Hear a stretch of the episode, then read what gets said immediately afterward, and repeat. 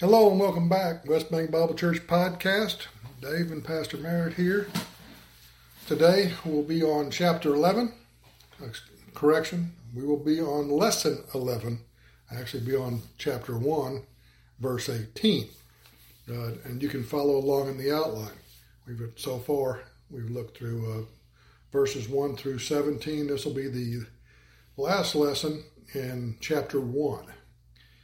Uh, but before we begin, as is our custom, let's remember 1 John 1 9, as may or may not be necessary.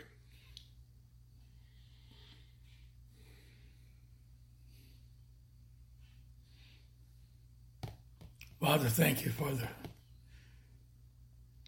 1 John 1 9, and how if we name our sin, you're faithful and just to forgive us our sins and to cleanse us from all unrighteousness. And thus we can be taught by God the Holy Spirit. So, David, the Spirit's ready. Are you ready? Let's do it. All right, we will be, if you're following along in the outline or with the outline, we'll be about the middle of page two, where it's time for the boys to receive their examination. We'll look at Daniel 1:18 first in the KJV. Now at the end of the days that the king had said he should bring them in, then the prince of the eunuchs brought them in before Nebuchadnezzar. And the NIV reads as, At the end of the time set by the king to bring them in, the chief official presented them to Nebuchadnezzar. Point one. Three years have elapsed between verses 17 and 18.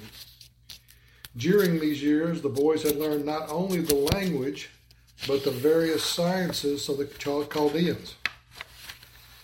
They have been thoroughly trained to assume their positions within the administration of the Chaldean Empire.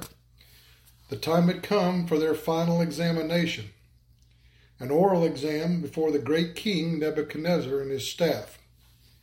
Verse 19 from the KJV. And the king communed with them, and among them all was found none like Daniel, Hananiah, Mishael, and Azariah. Therefore stood they before the king. And then the NIV, the king talked with them, and he found none equal to Daniel, Hananiah, Mishael, and Azariah. So they entered the king's service. Point one. The word for communed in the KJV is the very common davar in the Piel imperfect. This tells us the oral examination was continuous and intense. King Nebuchadnezzar and his staff grilled the boys, probably individually. The king, more than likely, headed up an examination committee of educators, who also, together with the king, would have fired questions at each boy not only to see what they knew, but to see how they held up under pressure. That they boys, or that the boys passed, is an understatement. They passed with flying colors. Let me give you Colonel Thieme's translation of the verse. And the king gave them an intensified examination, and among them all, none were like Daniel, Hananiah, Mishael, and Azariah. Therefore, they were given positions in the Chaldean administration. Let's take a look at verse 20, and I turn it over to Pastor Merritt. Okay, David, we'll see now what the boys did. Daniel 9.20. First, the KJV of verse 20. And in all matters of wisdom and understanding, that the king inquired of them, he found them ten times better than all the magicians and astrologers that were in his realm. Now the NIV. In every matter of wisdom and understanding about which the king questioned them, he found them ten times better than all the magicians and enchanters in his whole kingdom. All right, let's take a look at a couple of summary points. Point one Babylon was well known for having pushed the envelope of learning to new heights. The Hanging Gardens, for example, one of the great wonders of the world, had been engineered and built for a wife of Nebuchadnezzar. It was a feat of brilliance. Chaldea was known for its advances in engineering, math, astronomy, and military science. But Daniel and his friend demonstrated capabilities above and beyond not only their peers, but they even surprised the wise men already assigned to the king's staff. Those on the examination committee no doubt were a little embarrassed that here were four boys as wise as their teachers and wiser than the king's existing staff. They were not just wiser, but they were ten times wiser than the experts in the king's cabinet. Daniel was promoted immediately to a staff position. He was given a position of responsibility very early in life. From there, he will advance rapidly to the number three man in the kingdom, as we're going to see later. Daniel was, to say the least, most precocious. Not only was Daniel a prodigy, but so also were the other three boys.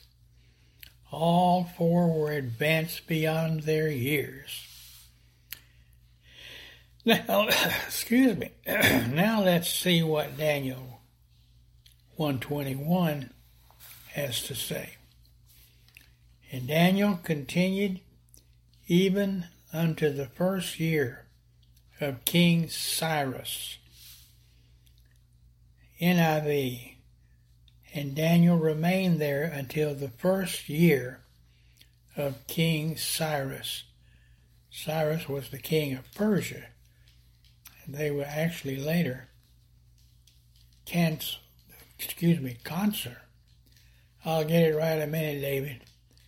Conquered Nebuchadnezzar's forces. All right, a summary point or two about that 21st verse. Daniel will remain as either a coveted advisor or the third man in charge until the year BC 536 when Cyrus the Great solidified his rulership over the Medo Persian Empire. It was Cyrus who in BC 536 will authorize a return of many Jews to the land to rebuild the temple. It can be assumed that Daniel may very well have had a strong hand together with Zerubbabel in getting Cyrus the Great to grant permission to rebuild the temple. Daniel had started out as a teenager in a foreign land. He grew in wisdom and in strength, truly a man blessed of God, and a man who influenced the king of the Chaldea, the kings of the Medes, and the kings of the Persians.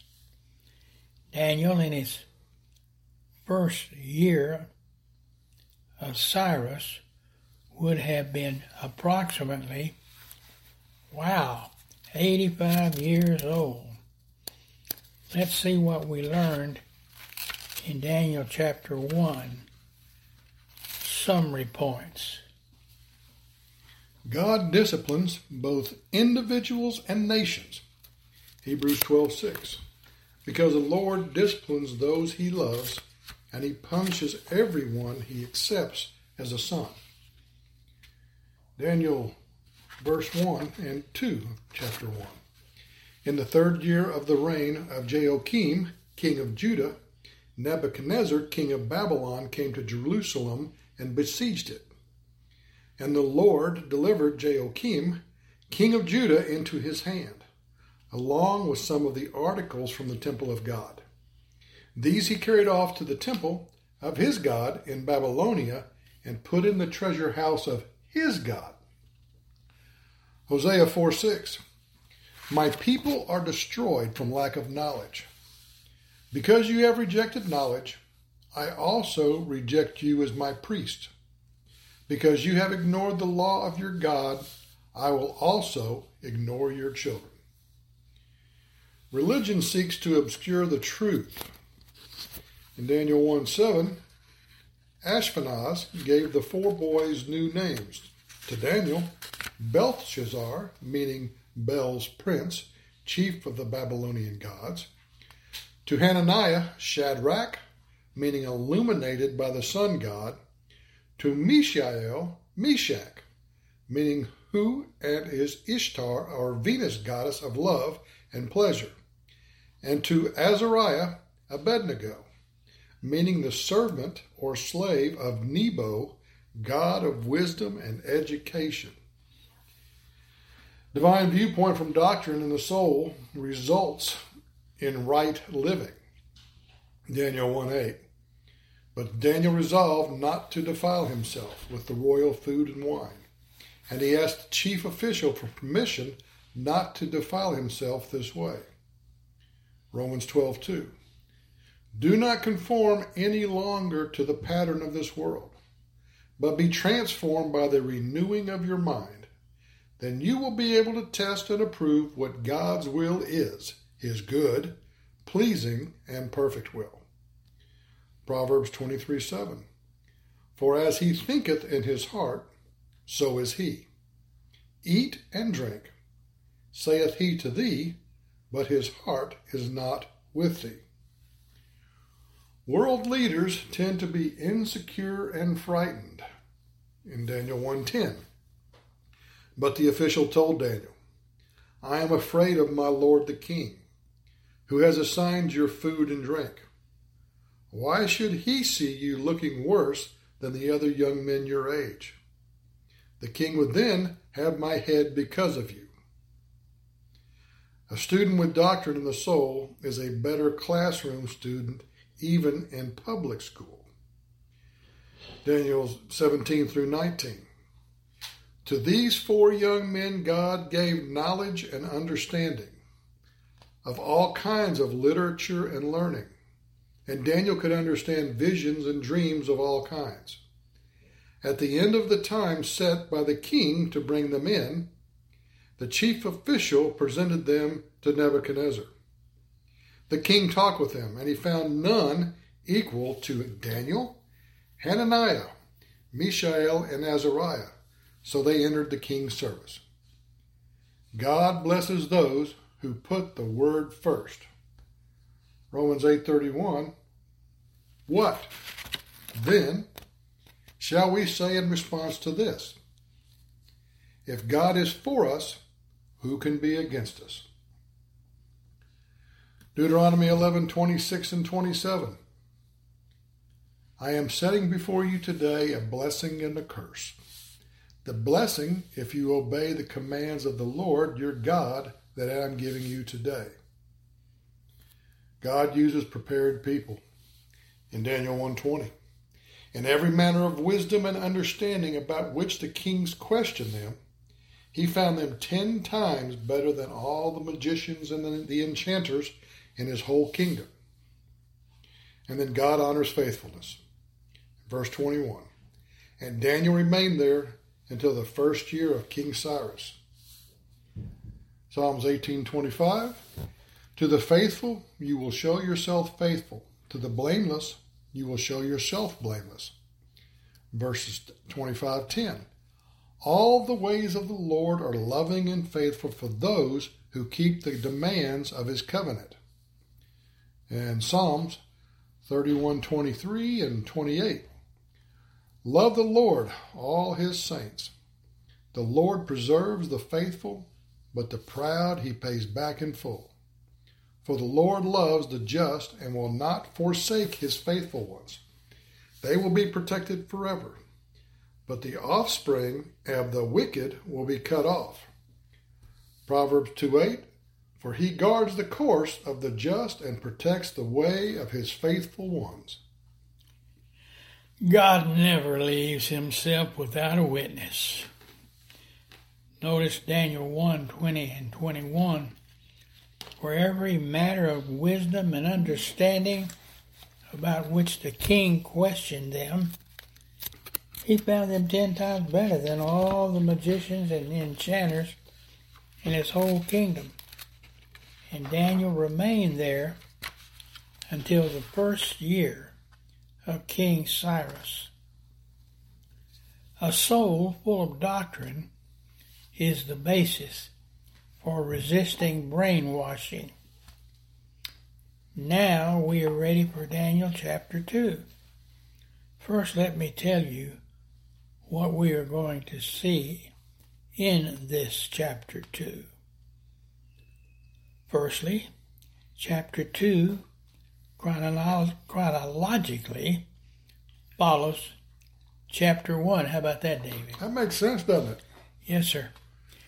After Daniel passes his exam, he takes his place among the prophets and soothsayers on the staff of Nebuchadnezzar.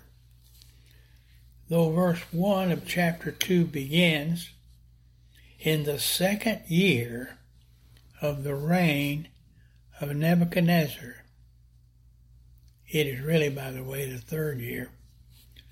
We know this, not because we're preaching, but we know this because Daniel was captured, was captured in the first year of the king, and he was trained for three years. We also know from history that a Babylonian king, or a, his first year, did much. Fact, it did not count in computing the tenure. Thus, sometime after the third year of Daniel's captivity, and that would be 603. Then Nebuchadnezzar gets a disturbing dream, actually more than one. But one in particular has him very upset. It would seem the king had forgotten just what he had dreamed, but feels very disturbed over the forgotten dream. Historians tell us it was considered bad luck at that time and a black omen in the Babylonian culture to forget a dream. King Nebuchadnezzar follows in his brain trust and asks them to tell him the meaning of his dream. They're not going to be able to do it, David. Mm-mm. So he calls in the brain trust and they fail. The brain trust is astounded. The king would ask for someone to not only tell the meaning of the dream, but first tell what the dream was. As we used to say, it's nothing for a stepper to do the easy, but they were asked to do the easy and the tough. That the wise men of the land cannot tell the king what he dreamed, and thus they are unable to tell him its meaning, makes the king very angry. So he orders he orders all wise men uh oh, which would include Daniel, to be executed and their homes destroyed. At this point, In his reign, Nebuchadnezzar is very powerful, having just conquered the world. He is not worried about what the cabinet thinks. Now, this won't always be true. Later, he will pronounce a death sentence on Daniel because he caters to his staff. Daniel, being the rookie wise man, was apparently not summoned into the king's presence. Daniel does, however, soon hear from the pending execution of all wise men. That was probably the talk of the castle, wasn't it, David? It had to be. And this would include Daniel and his friend.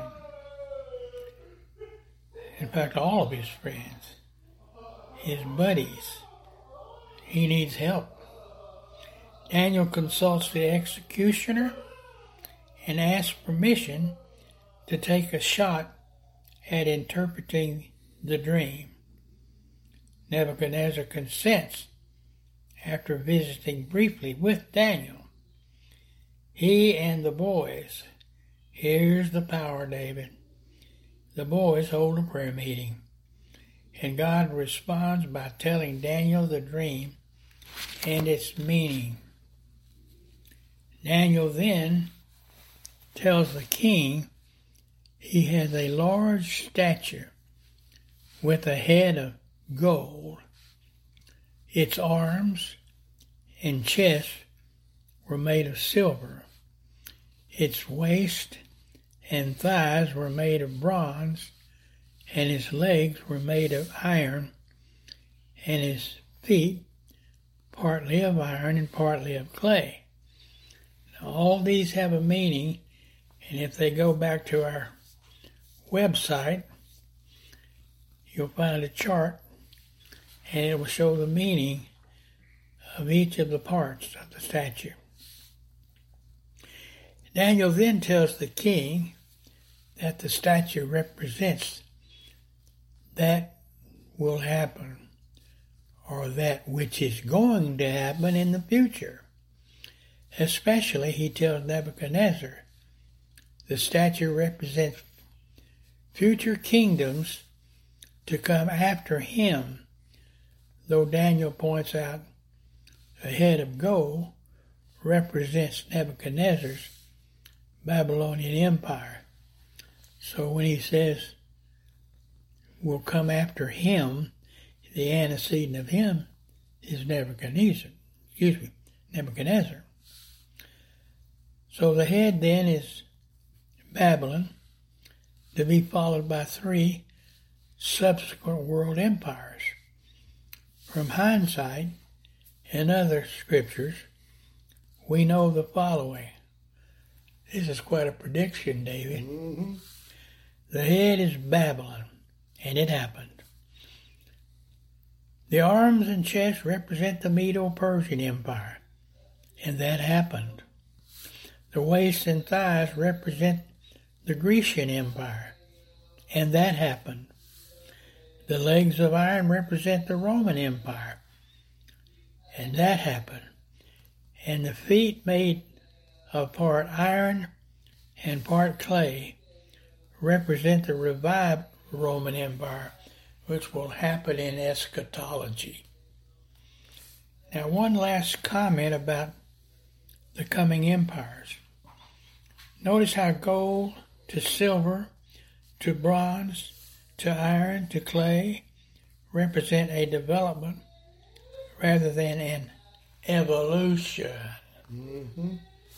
Each of the successive empires moved down the scale, not only in terms of the intrinsic value of the metal, but also there is a devolution with reference to the gravity scale.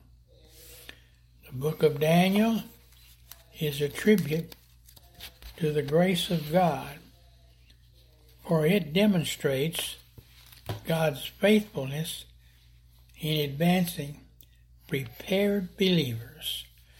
And I would emphasize prepared. Daniel and his three friends were stabilized from Bible doctrine in their souls and thus able to not only survive loss of family, friends, and country, but because of their spiritual maturity, they themselves were prospered. These boys, unlike their troubled king, were able to maintain inner peace and happiness, though under tremendous pressure. The boys had successfully resisted Babylon's brainwashing attempts.